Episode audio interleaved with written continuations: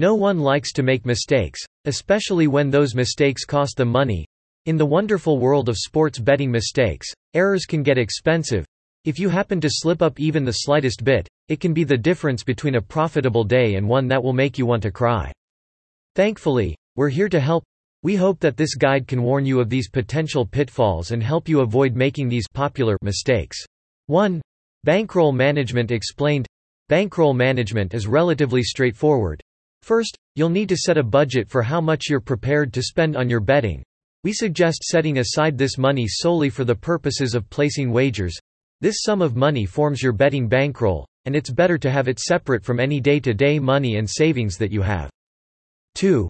Starting your career too fast. We want to build on our last cliché phrase that sports betting is a marathon and not a sprint. Most of you reading this guide are probably fairly new to betting on sports. 3. Having unrealistic expectations. If you think that you're going to sports bet for a couple of days and suddenly be bathing in $100 bills, you've got another thing coming. Also, if you think you should probably win about 70% to 80% of your bets, you've got another thing coming. 4. Betting while you're drunk or emotional. Betting while you're drunk or overly emotional is a one-way ticket to being broke. While it may seem fun, all we've seen it do is cause people problems. You'll start making bets you normally wouldn't and for amounts that sober you would not be comfortable with. 5. Betting every single game. Remember what we said about starting out your career slowly?